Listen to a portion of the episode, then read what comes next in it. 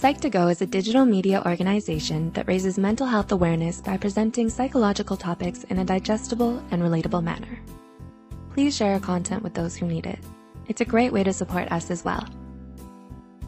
There are many different kinds of cheeses.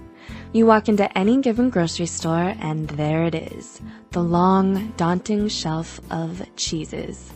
There's orange cheddar, white cheddar, mozzarella, parmesan, provolone, Colby Jack, and the list goes on. All you need is cheese for tonight's dinner. But this is turning out to be the hardest decision of your life. If you can relate to this, or a situation less ridiculous but similar to this, you're probably an overthinker. Many of us are guilty of being overthinkers, and there's nothing wrong with that. But here's a list of Another day is here, and you're ready for it. What to wear? Check. Breakfast, lunch, and dinner? Check. Planning for what's next and how to save for it? That's where Bank of America can help. For your financial to-dos, Bank of America has experts ready to help get you closer to your goals. Get started at one of our local financial centers or 24-7 in our mobile banking app. Find a location near you at bankofamerica.com slash talk to us. What would you like the power to do? Mobile banking requires downloading the app and is only available for select devices. Message and data rates may apply. Bank of America N.A. member FDIC. seven things that overthinkers can relate to. 1.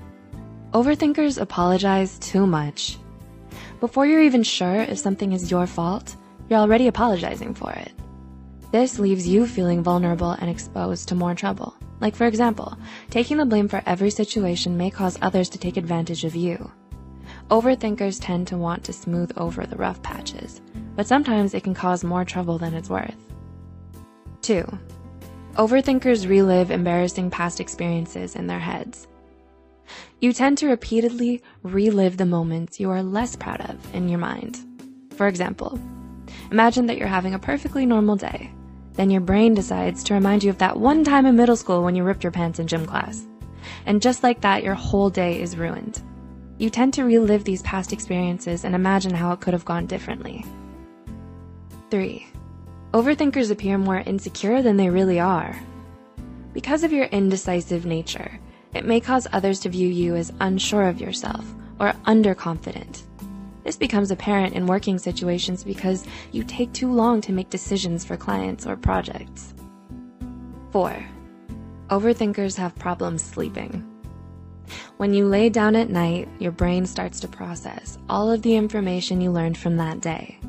If you're a natural overthinker, your brain goes haywire at night, trying to organize all the thoughts that you're having. You may lay down in your bed at 9:30 p.m. only to find yourself wide awake at 1 a.m., forming a plan of how you're finally going to start going to the gym on a regular basis. A study published in May 2003 states that there is a direct link between rumination, or overthinking, and negative emotions and thoughts. Sleep quality and depressive and irritative moods go hand in hand. 5. Overthinkers worry about making others happy. You often disregard your own desires for the sole purpose of satisfying someone else. You may repress your own opinion so as not to contradict someone else. You constantly make decisions based on how other people would react to them, rather than what is best for you. 6. Overthinkers always need a second opinion. It's hard for you to make a decision on your own. You may spend hours in the department store because you're taking pictures of every outfit and sending it to all your friends for their input. It may be difficult for you to make even simple decisions without consulting an outside source. 7. Overthinkers spend time worrying about things they have no control over. Whether you like it or not, there are always going to be things in the world that you have no control over. In fact, most things fall into that category. If you're an overthinker, you tend to lose sleep over things that are completely and utterly uninfluenced by you. It's okay to accept that some things are out of your reach. Sometimes overthinkers make their lives more difficult than they have to be. A study published in September 2008 titled Rethinking Rumination states that there is a strong relationship between overthinking and mental illness. Based on a person's proneness to overthink, you may be able to predict the likelihood of that person being depressed or having anxiety. Being an overthinker can make you good at critical thinking as well as sympathetic to others and their problems. But there are many options out there to help stop you from overthinking your whole life if you feel that it's a problem. Try to put things into perspective. Do some meditation or deep breathing. Stop trying to make everything perfect because that more than likely is never gonna happen. If you're an overthinker, try overthinking the good things in your life rather than the bad.